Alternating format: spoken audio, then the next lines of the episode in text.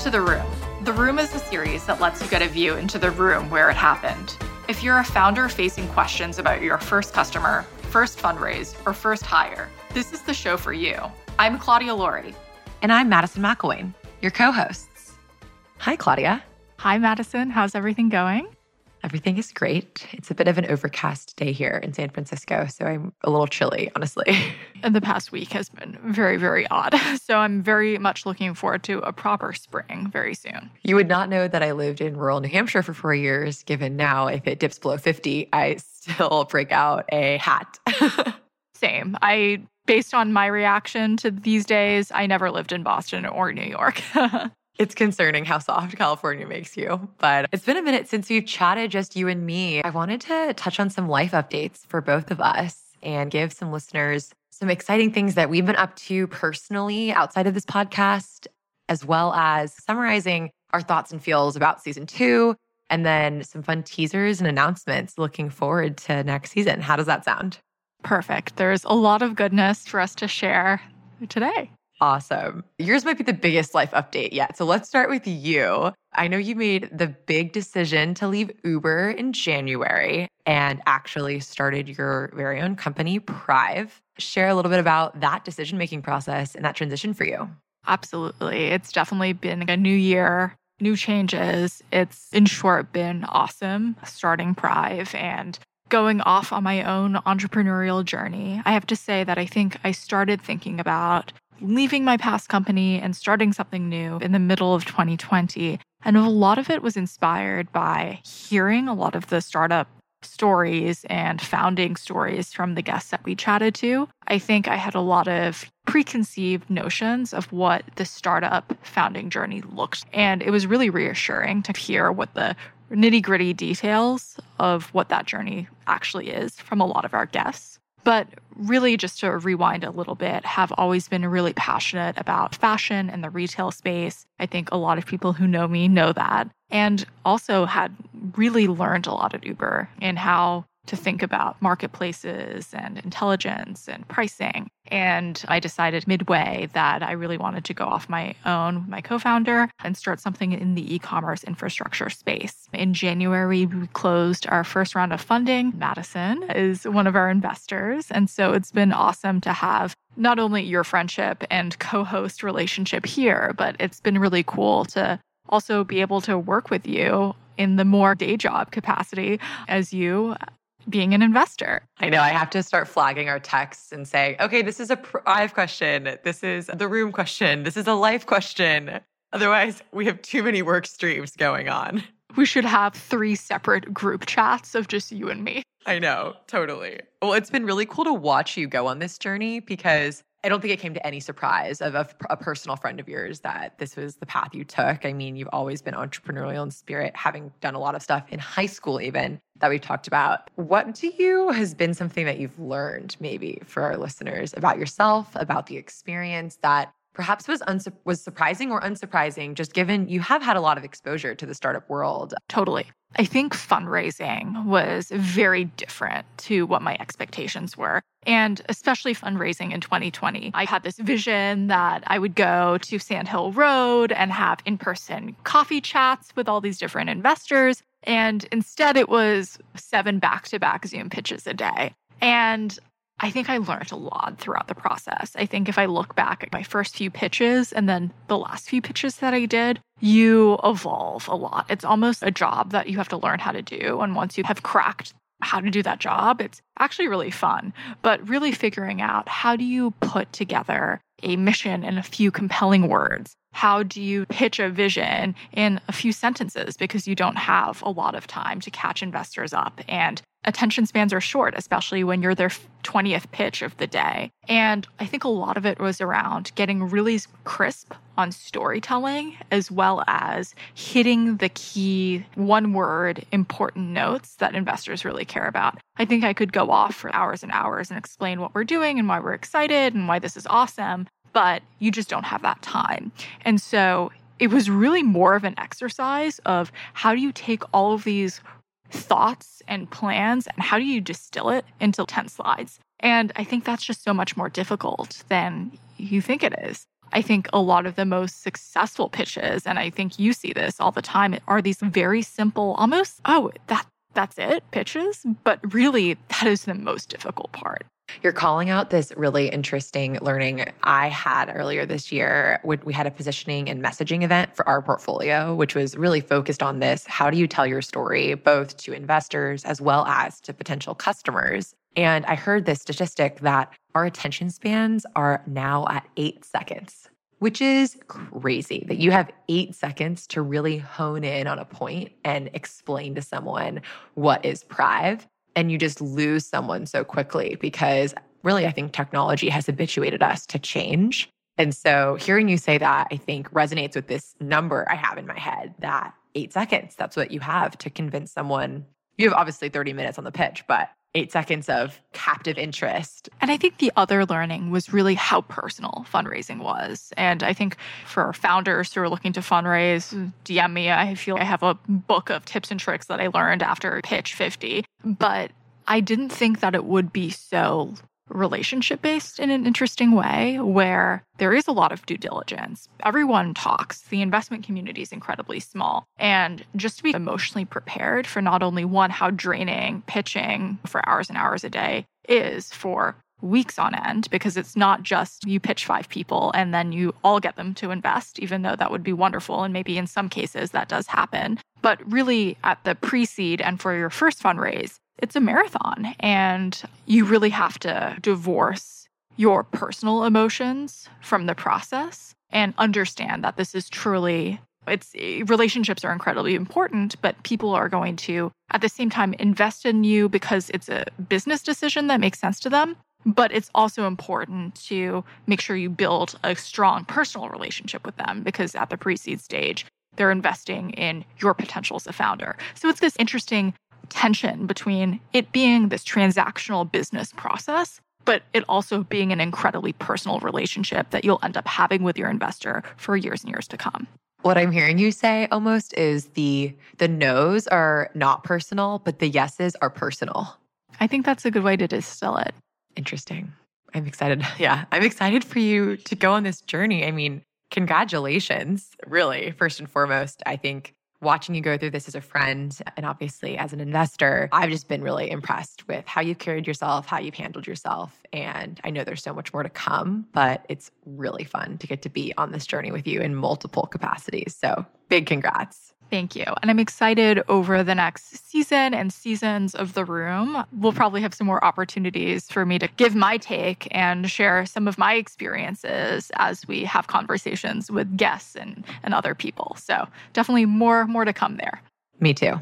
There's a lot more to come. And it's not just me with a life and career update, but some incredibly exciting news from Madison's side of the table is that she was just promoted to partner. So tell us more about that. I am so thrilled to get to have a new role within the firm at Defy. We are an early stage venture firm in the Bay Area, as many of when we invest across pre seed, seed, series A. But this new role for me is really an opportunity to lean into our seed portfolio, both helping those founders figure and find that product market fit, which is really I think what my background comes in, having been a product manager prior to this role, as well as that relationship side of the business that Claudia alluded to and really spoke to just now. The idea that at the seed stage, it is so much about the people and figuring out and helping them on that founder journey personally, I think the relationship driven nature of the business is what really gets me excited. This role of helping our seed strategy, helping our seed investments grow into Series A and lifelong Silicon Valley companies is really exciting. And so I'm just grateful for the opportunity to do so. It's it's awesome. And it's also been cool being someone in your portfolio to see you do your job, but also how much you've grown over the past year. I'm really excited to see where your career and venture goes in the next year and the next five years. Thanks, Claudes. Yeah, it's nice to have a friend on the inside now as well of our amazing portfolio and and learn along the way. So yeah, I think I think taking a step back and looking at you and me were just one example of where female friendship can really open so many doors. And it doesn't have to be female friendship, it can be friendship across the board, but there's just so much power in investing in your friends and believing in your friends and being their biggest champion. I think having you be that for me and, and hopefully me for you has just been invaluable in these three years in San Francisco together. And I would encourage all of our listeners to think about their incredible friends who are doing cool things. How are you supporting them? How are you showing up for them? Not just at brunch on the weekends, but really in the work context as well, because I think that's what people do to help build great companies. And so looking at how you can be doing that in your own community is really powerful.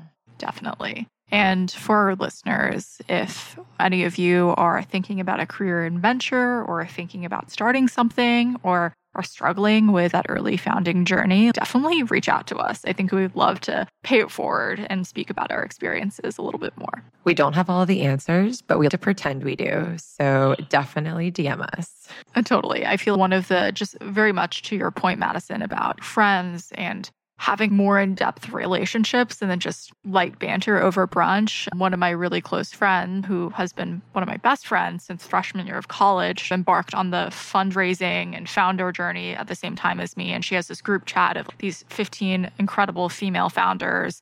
And the amount of incredibly helpful tactical nuggets you get out of this group chat, as well as just being able to vent to a group of people who really have been there and are going through it, has been a lot more helpful and and needed than I expected. I think what you're talking about is the people who are in the room with you. And in the room this season, we had some really cool people. I didn't think we could get cooler guests in season one, but I'm gonna say we we leveled up ourselves. We really showed ourselves we could. And should we do a quick burn down of who we've had on this season? I'm looking at our list and we'll dig into what we've learned and some highlights and surprising nuggets from those episodes. But we've had such incredible founders, operators, investors from opening the season with Amy Chang of Accompany to Ajay Kori of Urban Stems, which, by the way, I've used four times since our podcast recording to Jane Metcalfe of Wired Magazine and TCHO Chocolates. Also, I've bought many TCHO chocolates since our episode. Jesse Draper of, of Halogen, which was such an incredible episode. And I'm so excited to have just had that conversation with her. A little bit more news to come later, but Jesse and I are now working together in a more professional context. So it's awesome how a podcast re- recording can often just turn into a pitch and something more. Then we also chatted with Sridhar Ramaswamy of Neeva, Allison Barr Allen of Fast, Zubin Koticha of Opyn, our first crypto episode, which has been a fascinating space that has been heating up over the past few months. Liz Meyerdirk of the Pill Club, of course. And then one of Madison's partners, Trey Vassallo of Defy. Wow, you really crushed those names, Claudia. That's my biggest fear on this podcast is that I'm going to butcher someone's name and it is going to be really embarrassing. So well done. well, it's funny. Sometimes when I record the um, episode intros, I have to print, coach myself through the name multiple, multiple times. I get through the whole thing perfectly and then butcher the name on the last second. So. Ugh, brutal. Well, I don't think we'll have to take a second take on those, but the nine guests we had this season really fell across a lot of different sectors and areas of expertise. They all had different paths into entrepreneurship and leadership. But I'd love to touch on a couple different themes that we saw both across seasons as well as emerging themes in this season. And one of those first emerging themes was fintech or financial technology. We didn't have any fintech entrepreneurs in season one, but in season two, we had three, which I think really speaks to the way that the world is leaning more into fintech. And so fast, Opyn, and then our bonus episode with Brex were really three unique and different types of fintech solutions that are in some ways consumer facing, in other ways B2B, but are changing the status quo on what it means to be a fintech company. So, what, what did you think of those conversations? They were really interesting how they could all be bucketed under the umbrella of fintech, and yet they're all solving incredibly different things in very different spaces. And so it really seems unlocking access to transactions, to payments, to credit in new interesting ways for different demographics was one of the connecting threads there. Let's start with Fast. I thought that was fascinating. It was awesome to chat with Allison, having seen her in the office back in the Uber days. She was working on the payments and money team at Uber. And so it made a ton of sense for her to go after the checkout space. But I think the checkout space is something that has been getting a lot of funding and attention. And it makes sense in 2020. If you are able to check out quickly, you're more likely to buy something. And then I think there's also a really interesting data play there. Madison, from your perspective as an investor, what are your thoughts on the checkout space specifically in the fintech world? I'll start with sharing a personal anecdote, um, which totally reveals me and my terrible shopping habits. But just last week, I was looking for bikinis for summer because swimsuit season is apparently back. But I was first looking at Revolve and was all of these swimsuits are $200. I don't understand why swimsuits are costing that much. This is ridiculous. It's fabric that goes gross. This is a rational purchase. So I was Googling and like, what's the best swimsuits this season? And Abercrombie and Fitch kept coming up. And I was okay, I don't know if I've shopped here since 2010, but I guess I'll go check it out. So I downloaded their app and I was just swiping and and they had a lot of cute swimsuits. So I was okay, well, maybe I'll order from Abercrombie. This is embarrassing. I'm never going to tell anyone. I can't believe I'm talking about it now. But I went to the checkout, went to the cart, and it was pay right now with Apple Pay. And I was on my phone and I have Apple Pay installed and I bought it right then and there because it was so frictionless. It was just preloaded and I didn't want to leave my bed to go get my credit card. And so it was an amazing consumer experience. The aha moment of this was so seamless and this was such a delightful moment. And I spent way more than I was planning on spending because I could just check out right there from a retailer perspective is very powerful. And then from a consumer standpoint, was so seamless. I would 10 out of 10 do it again. And so back to your question, as an investor, those are the kinds of surprise and delight moments that we're looking for for consumers that create real monetary incentive for brands in this case, or the stakeholder who's actually paying to have this service on their checkout flow. And so, yeah, I think as as companies fast and others continue to innovate to make things check out, a hassle for anyone. No one actually wants to do checkout more simple and seamless. There's going to be a lot of value creation there.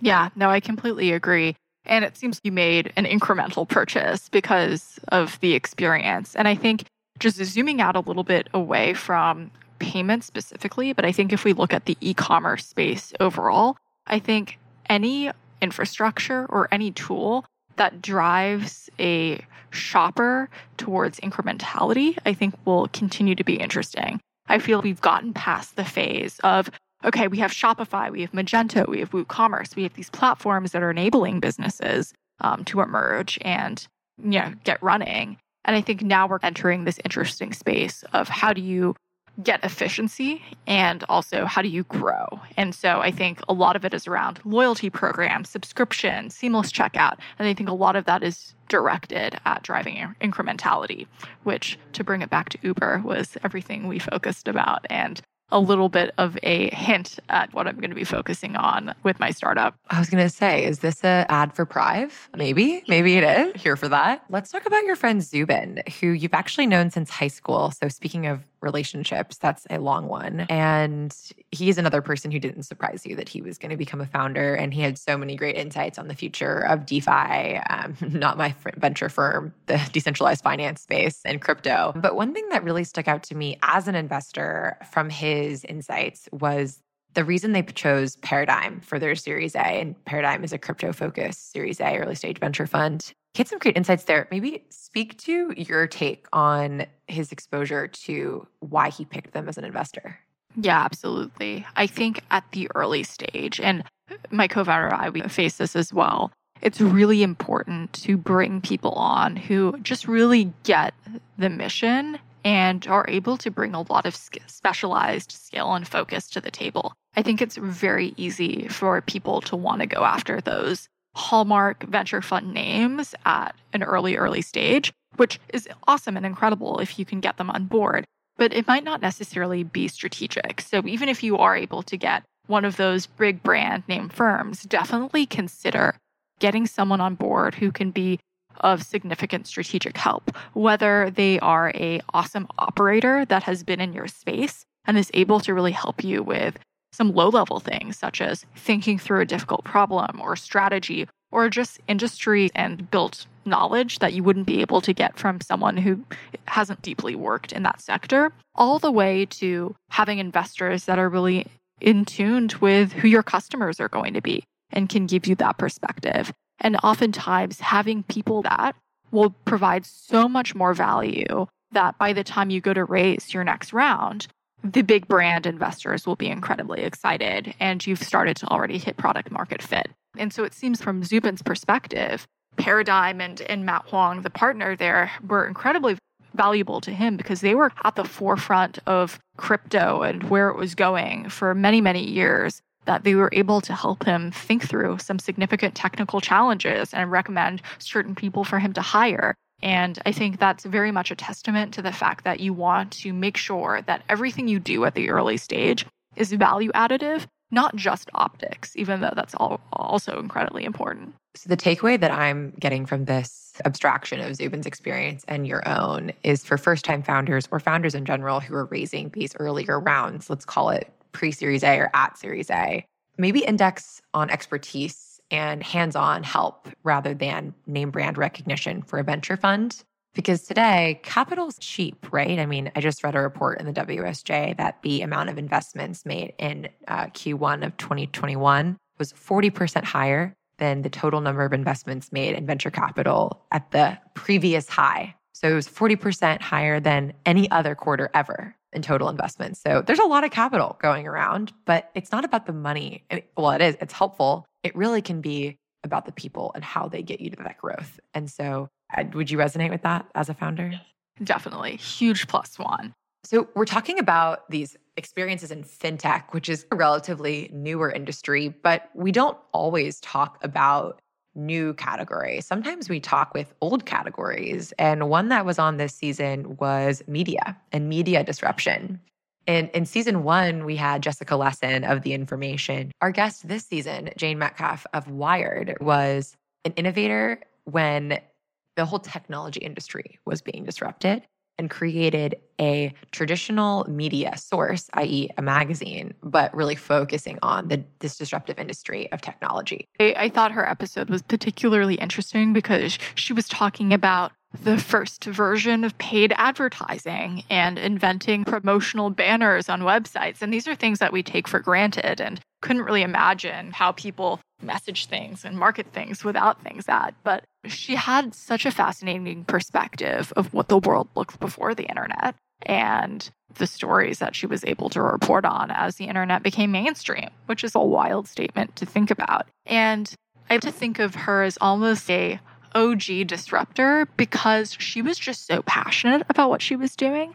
You could tell from the way that she spoke, the way that she was animated through our conversation, that she just had this big belief in knowledge sharing and the power of inspiration that comes from access to ideas and access to vision. And so it sounds what she's doing today with Neolife, which is on the forefront of the biotech revolution, um, is another manifestation of her desire to be promoting and challenging and questioning all that is to come in another area of tech. We can talk about other sectors of overlap. Of course, there was more consumer brands because that's what we know and love. There was some more enterprise SaaS, but one theme that is not a sector theme, but rather a thread of leadership and leadership transitions came up in a couple episodes this season. I wanted to talk a little bit about the idea of when or why a CEO and co founder might take a step back from their company. Ajay Kori of UrbanStem shared a little bit about this experience for himself. What did you take away from, from his insights there? Yeah, I think the skills and also just what you're interested in as a early stage founder, zero to one, is very different for what it means on a day to day to be a CEO of a large corporation in its growth stage. I mean, I feel that definitely. I feel the things that make my day to day as a very early stage founder successful are scrappiness and a lot of ideation on whiteboards and quickly getting things out the door and just selling people. That's very different than running an org of hundreds of thousands of people in some cases, where a lot of it is around not getting an idea out and seeing if you can make people fall in love with it, but more optimizations on an existing business. It's been really fascinating to see the differences in founders we've chatted to from the early, early stage all the way to seasoned executives. I think if a founder does not want to be a CEO, that's not a bad thing. They should be doing what they're good at. And if what they're really passionate and good at is testing hypotheses and finding product market fit, then it absolutely makes sense for them to bring in an external CEO to bring the company to the next level. Because at the end of the day, that initial founder just wants to see that business successful. And they probably also want to go after another space that they think can be disrupted. But it sounds so hard. Claude, this is your baby, right? I feel this way about the room. You feel this way about the room and Prive. Just the emotional maturity it takes for some of these CEOs. And I, and I really did feel that with Ajay and the way that he shared about why Urban Stems brought on Seth Goldman to become the new CEO and he transitioned to chairman was he knew exactly what you described was this need for an operational excellent CEO who could really scale urban stems nationwide and, and grow it, which as you alluded to earlier, they've absolutely done.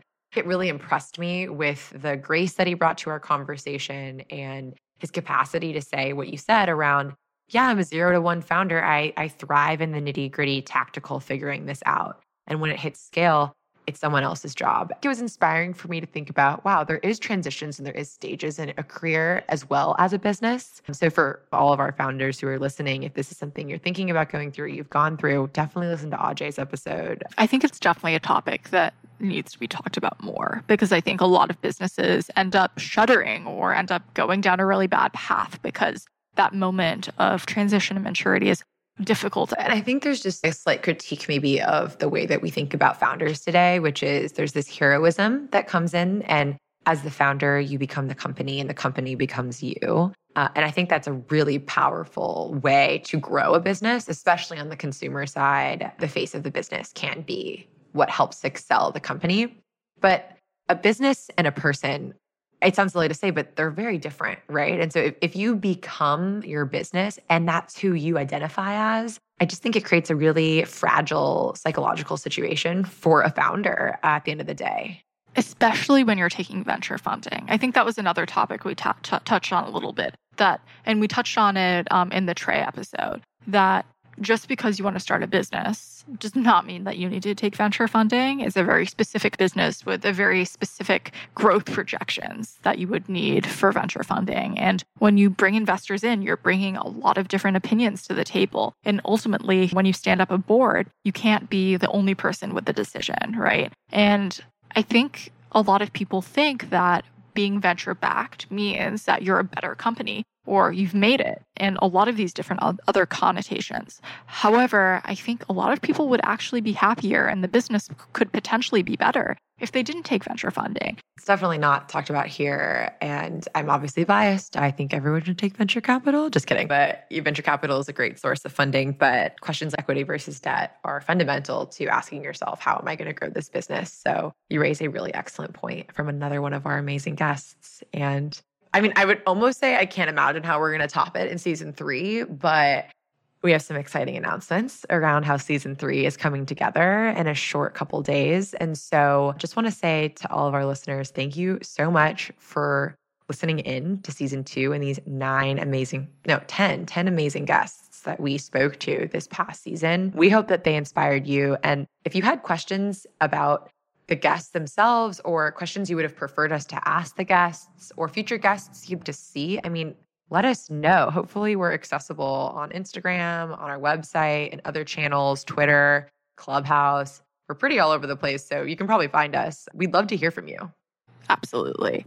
Not only do we have incredibly exciting guests for season three, but we have some pretty awesome partners. Madison, do you want to tell our listeners a little bit more about our partners for season three? Yeah, absolutely. As we continue to grow and think about how we're sharing the room to you, we've brought on two incredible partners who are going to help us do that. We have Silicon Valley Bank and Cooley, who is a law firm here in the Bay Area.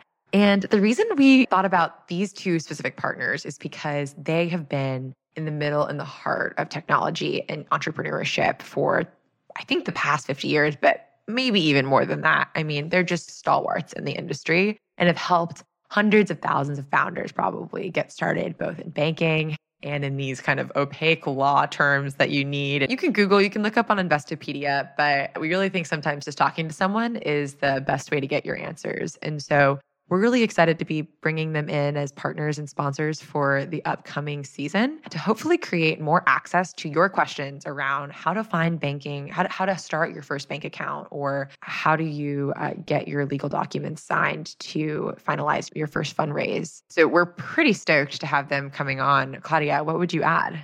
Yeah, I would just say that as someone who has recently closed a round of funding, your banking relationships and also your legal team for going through that whole process is so critical. I I also thought, oh, I could probably Google it and maybe we can draft some forms. This should be pretty straightforward. Really depending on the type of financing that you have, it's it's not. And there's, you know, so many negotiations and different components that you have to put together. And I think having someone that you can trust and has seen all of the edge cases before is incredibly important. So I'm really excited for us to have some real talk conversations with some of our partners this season to help shed light on what a lot of those questions and processes actually look. Ask for all of you. As Claudia and I are thinking of growing and hoping to continue growing the room, turns out there's some things that actually matter in growing a podcast. People don't just ask you to subscribe and write a review because they the nice words. It actually really matters for our search engine optimization and